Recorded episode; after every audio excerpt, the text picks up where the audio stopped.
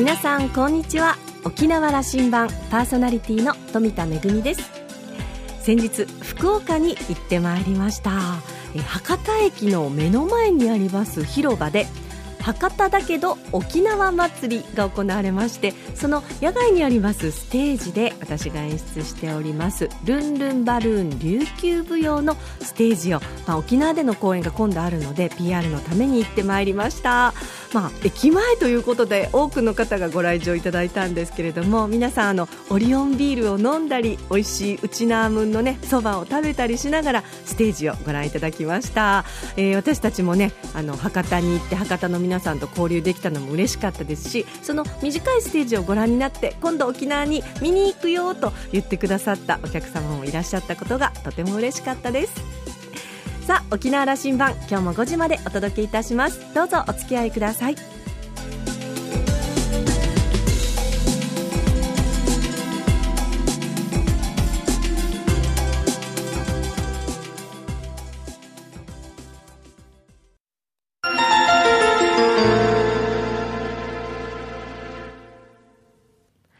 那覇空港のどこかにあると噂のコーラルラウンジ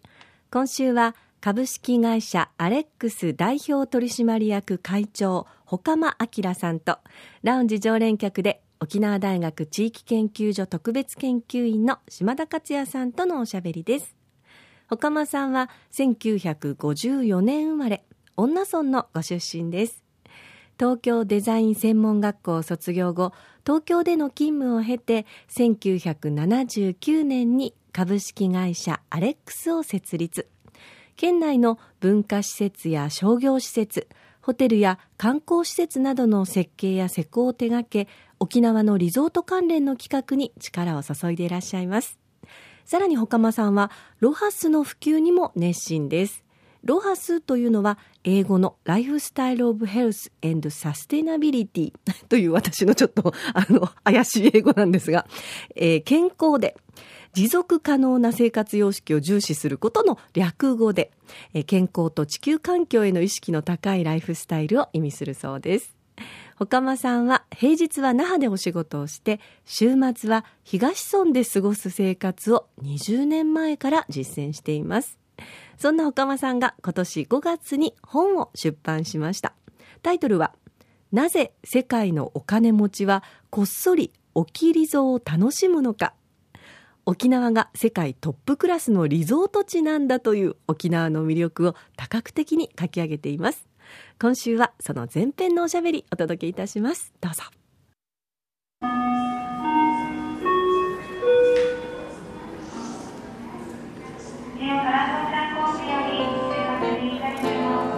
あのーええ、思い出してました。岡間さんとお会いしているのはね20年約20年前にお会いして、僕はその時にパーマカルチャーという言葉と出会ってそうですね、えー、オーストラリアの、えーとえー、マレニーマレニーという村に行くと、そのうんパーマカルチャーという言葉はパーマネントとアグリカルチャーをこの造語でそうですね、えー、訳する言葉で言えば、うん脳的な暮らし、うん、脳的なライフスタイル。それがこう永続可能なとなっていく、はい、持続可能なとなっていくとか伝わりましたね。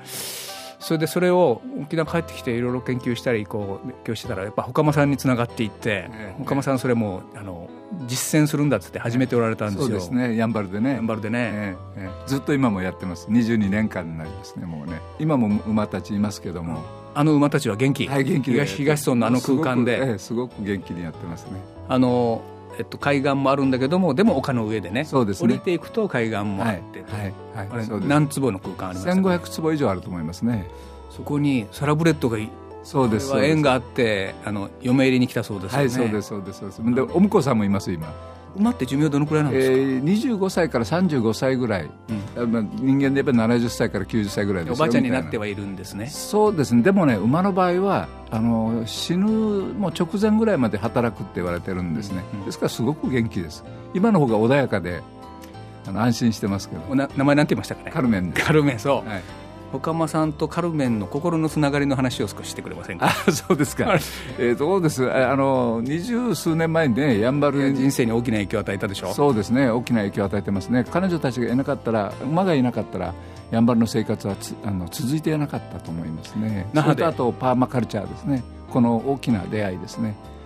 岡間さんは那覇であの泊まりにオフィスもあって、ここでもうバリバリ仕事はそうですウィークでしてそうですそうです。で金曜の夜から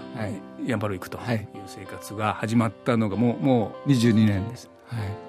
あの馬たちの話、はい、そうですね。で、その馬馬たちがやっぱりいるために馬馬はね、やっぱり人間がいないと生きていけないもんですから、やっぱり世話をしなくちゃいけないんで。だってあの馬たちは本当は広大な北海道のそうですそれこそあの牧草地帯で生きていくそうですそうです。ことの習性のものだそうですそうです。それをやんばるで僕は一緒にあの馬と一緒に生活してみたかったんですね。それをまあ夢を叶えたというか。一生懸命彼らと一緒にあのまあ調教したりコミュニケーションたくさん取りましたけども。その前にあの彼らの食生活をこうあの賄ってあげるのはこれ大変でしょう？そうでもないですよ。あのねえー、犬犬犬って1万円ぐらい使います？月。大きい犬だと。そうですか。多分多分それぐらい使うと思うんですけど、うん、同じぐらいですね。いやあの食べるものも違う。それはねあの買ってきてという感じだけでだけでもいかんだろうと思うんですが。そうですね。それはたまにあのデザートみたいな感じで人参をあげたりそれから、まあ、青い草青い草は、うん、あの放牧して放牧の場所があるんでそこで食べてますから。あの普段はあのちゃんと輸入したえー、牧草があるんですね。海岸に降りて乗馬もしたりしてる。そうなんです。それで、ね、今のうちの馬たちはお客さん乗せて平気で海の中海の中入っていくんですよ。沖縄の光景じゃないな。オーストラリアの光景ですね。そうですね。もうすごく優しいんで。でやっぱり暑いのが嫌だから多分海海は大好きだと思いますね。あの時にそのパーマカルチャーという言葉であって、はい、これねあの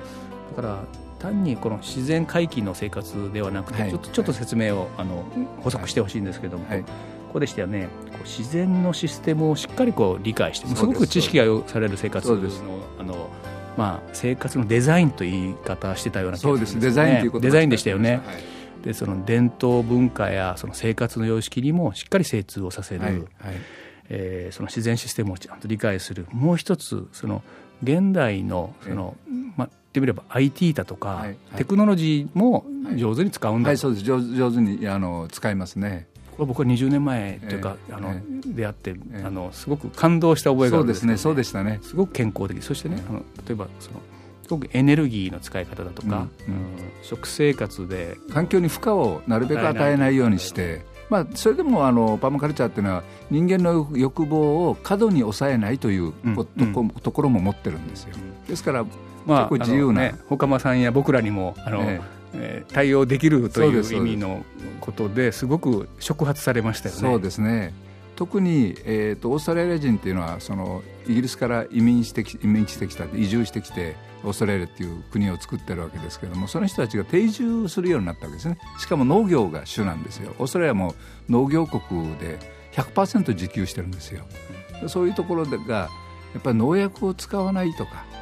その激しい激しくその汚染するようなもの体を汚染するしたり、あの大地を汚染したりするようなものを使わないような努力をしてみようというのがパーマカルチャーの始まり。はい、で特にそれは、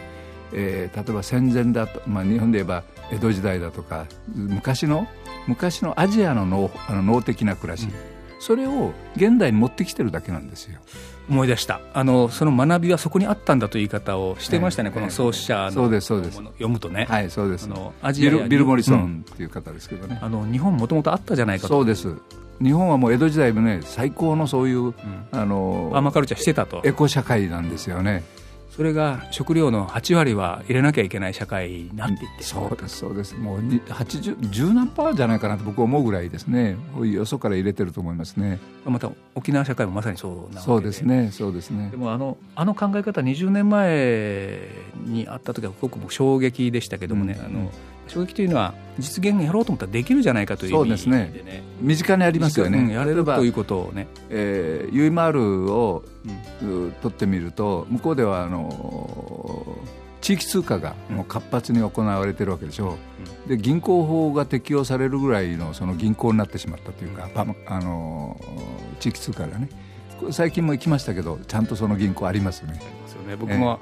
実はねいやそこからヒントを得て今市町村であの沖縄でも地域通貨上手に使い切れないんだけども、うん、考え方でトライはしてるじゃないですか、えー、トライすべきですよね、うん、あのしてるけど、まあ、やっぱりあそこまでやれてるとこはない、えー、ただこう、はい、それこそ助け合い UMR の精神地域通貨ってこのこの道具ツールなんでね、えー、あのみんなで助け合うのにちょうどいい仕掛けを作れるかというトライなんだけどね、僕は離島で試した方がいいと思いますね。小さな離島で。それは本当に支え合いになるじゃないですか。で必要なもの自分たちが必要なものはお互いにあのシェアする。こうあんまこうダブルものは買わない機会も。それユイマールですよね。多分おそらく昔の。ユイですよね。だからこの地域通貨だけで通用する分ここは、例えばあのお年寄りがね隣近所のあの子供たちにね、草刈りは手伝ってくれという話とかね、うんなんか買い物行ってきてくれという話のところの地域通貨でこれ現金を日本円で渡すんではなくて、そういう空間のこういうその社会システム。トランスファーシステムって言ってますけどね。沖縄にもあるはずであったはずでと。あったんです、ね、前もともとはね、うん、20年経ってみてどうですか、まあ、沖縄社会という言い方にしましょうあのあの考え方どどこまで来てると。やっとそのパーマカルチャーのことを真剣に考えてもいい時代追いついてきたんじゃないかなみたいな、うん、でやっぱり今後の10年間って沖縄の変化って著しいと思うんですね。今後ね。今後の10年間が、だからこの本にも書いてあるんですけどもやっぱり今までの40年間我々復帰して僕がちょうど復帰したのが高校3年だったんですけどすごい不安の中で、えー、過ごしてたのを覚えてますけども将来のね。で今40年経ってみてすごいこうベースが出来上がったような気がするんですよ、大きなベースが。で今度の10年が一番変化する時なんだと思うんですね。そう見ておられますか、はい、あのそこで一番変化すると思います、ね、この「おきりぞ」という本をいやさっき伺ったら、はいはい、これ1年半前からあの構想を練ってそうですね。着手なさっていた。そうですそうですすごくいい本。まず最初に言うと学生たちに読ませたくなる本です。ありがとうございます。ありがとうございます。とっても嬉しいです。あの子どもたちがやっぱ沖縄が好きになることが大事ですよね。で沖縄で働くことが大事だと思うんです。沖縄今人材不足を相当起こしていきますからやっぱりえー、沖縄の人たちがそあの地元で育って地元で仕事をしていってあのこう沖縄を作り上げていくっていうのはすごく大事なことだと思いますね。そんな思いが強くて書き上げておられてそうです、ね、あのタイトルは「沖リゾート」まあ、沖縄リゾートというものの略語だと思うんですけど、読んでみるとねやっぱ単なる観光本ではなくてね、うん、あの沖縄社会の価値みたいなものをど,、どういうふうに表現できるかということに挑戦なさってますね。そうですね。特にこの10年間の変化に対してどう我々うちなんちが、えー、作り上げていく、対応するんじゃなくて作り上げていくが大事だと、10年間というのはこれからこれからの10年間。はいそうです。であのサビタイトルはねね、アジア最高のリゾート地は沖縄だったと、うん、そうです。これに気づいたというはいそうです。私そうです。はいえー、その沖縄が持つ可能性は最大限これあのリッツ・カールトン高野さんはまああの人は沖縄のことをいつもそうよく知ってますからね、はい、ピタッと来てるよということを言ってる、お金持ちは沖縄に来てるんですか？来てるこんなタイトル来てほしいなとも思うし来てると思いますね。やっぱりこっそり。来てると思います。で特にこれからあの枚数の施設ができたり、あとやっぱり空港の滑走路ができたりいろんな出来事がこの10年間でインフラがとてつもないインフラができていくと思うんですね設備が。でやっぱりもうバリー今負けてるとしたらバリーぐらいだと思うんですね。プケットはもうもう完全に勝ったんじゃないかなと思ってます僕の中では。アジアナンバーワンがもう視野に入った。入ってます。もう完璧です。今競争のレベルに入ってるっていうかそんな状況だったと思います、ね、この沖縄羅針盤コーラルラウンジにはもう11年やっていていつもこの空港に、うん、あのゲストを招くんだけども、うん、うん一番私がこうあのなんていうかな緊張を持って接するのは、うん、沖縄の先輩で、うん、世界中を見てきた先輩という人が一番あの手強くて、あの どんな質問からどんな入っていこうかなこれ岡間さんまさにそうなんだけどいえいえ世界中見てきましたね。そうですね。あちこち本当にもう見て見てる今でも続けてますけども、うん、ずっと行きっぱなしですけど。世界中見てきて、で沖縄の価値を見て、この本に詰まって。そうですね。そうですねあの僕は、えー、やっぱり今インバウンドたくさん入ってますけどもヨーロッパの白人の人たちがヨーロッパの人たちがどう沖縄を好きになって来てくれるかっていうのが評価の価値になると思うんですよ。もそれがこの10年で勝負の年そうです。勝負の10年になるんだろうと僕は思うんですが。私も全く同じです。それがね最初の話のあのパーマカルチャーだとか、この生き方そのものとかを議論してた頃の意味がこう問われてくるんだろうとそうですよね。何か作ったとかいう話じゃないですからね、そうですそうですそうですそうです。基本のものは揃ってきますね。揃ってきましたからね今度はもうどうあの過ごしていただけるこう工夫をしてもらおうか、それはそれで一番大事なのは僕は琉球っていう文化だと思うんですよ、やっぱり海とかあのその自然自然だとかはもう目の前にあるわけだしそれ施設も整ってくると。僕はそうじゃなくて琉球っていうのをもう徹底してあの出していく。いろんな角度からいろんな、えー、スタイルでもいいと思うしデザインでもいいと思うんですけども琉球っていう文化をもうストロングカルチャーって呼んでますけども。あの過去10年、まあ、10年ぐらいでしょう、まあ、世界遺産に登録された頃からだと思うんですけども、ね、琉球の文化と、それからこれをソフトパワーと呼ぶようになったり、これがあの最大限の武器になるぞという話は、意識としてはできてきてできてますできてますね。ただあの私たちは例えばさっき言った復帰の時は高校3年だったんですけども米軍の施政権下で27年間あったわけですよね、うん、その時ってもう焼け野原から復興してきてるわけでそうするとその時ってもう頭の中世界世界一のアメリカにあの支配支配されてるというか、まあ、施政権下にあるわけですからもうアメ頭の中アメリカばっかり向いてましたよ。ね、うん、要するに歴史だとか琉球とかって全くこう頭の中になかった時代があったと思うんですね。空白が。そうですね、うん。ですからあのそれは戦争で焼けたからなんですけどもでも琉球っていう国がいかにすごいところ、まあ、いいところなのかっていうのを理解することが僕は沖縄を良くしていく一番大切な部分じゃないかなと思うんですね。この本にもそれが切々とあの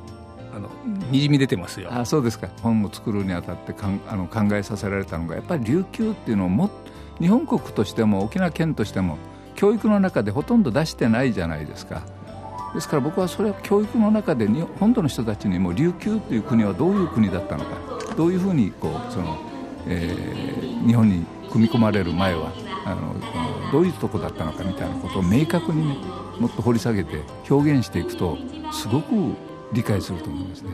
どんな県の博物館行っても沖縄だけがまるで違うものを持ってるわけですから。日本という社会の中でも、うん、その多様性を認めれる社会に日本もなってきましたかね？ねねなってほしいですね、ねうん、あの30年前は無理でしたよ、そうですね。ね一緒であると言った方が得策だというふうにそうでした。思っていたわけですよ、われわれもね。うん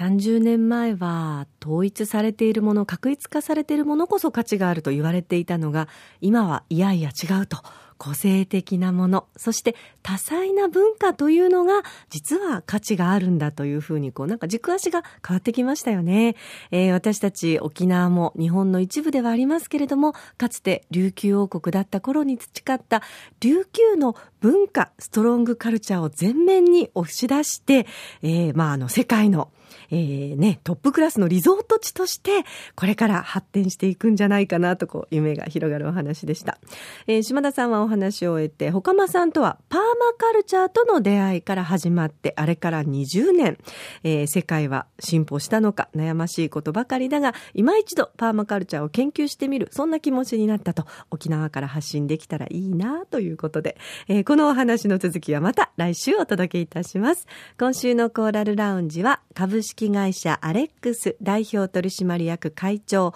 岡間明さんと、ラウンジ常連客で沖縄大学地域研究所特別研究員の島田克也さんとのおしゃべりでした。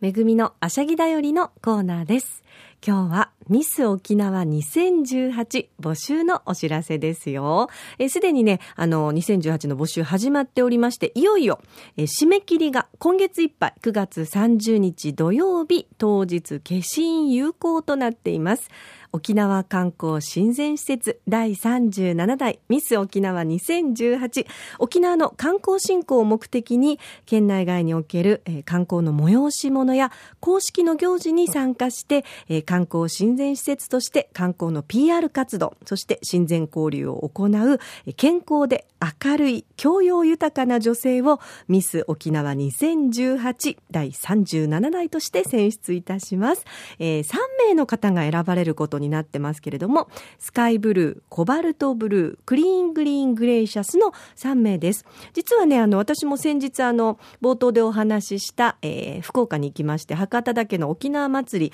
の会場でもですね、えー、ミス沖縄2017の、えー、スカイブルーのかかずさんと一緒に、えー、お仕事をさせていただいたんですが、あの、とっても可愛らしくて、そして、あの、とてもね、丁寧に沖縄のことをステージで、えー、ね、現地の皆さんにお話をされていました。えー、ぜひ、皆さん、我こそはという方、今月いっぱいとなっています。詳しくはですね、ミス沖縄のホームページがありますので、そちらをご覧いただきますように。それから、あの、ミス沖縄のフェイスブックもありまして、こちらでは、あの、日々のミス沖縄の活動なんかもね、紹介介されてますので、ぜひちょっと興味のある方、まずはあの、Facebook を覗いてみるというのもいいかもしれません。さあ、来年のミス沖縄、どんな素敵な笑顔に出会えるんでしょうか。私もとっても楽しみにしています。めぐみのあしゃぎだよりのコーナーでした。沖縄羅針盤今週も最後までお付き合いいただきましてありがとうございましたそろそろお別れのお時間ですパーソナリティは富田恵でしたそれではまた来週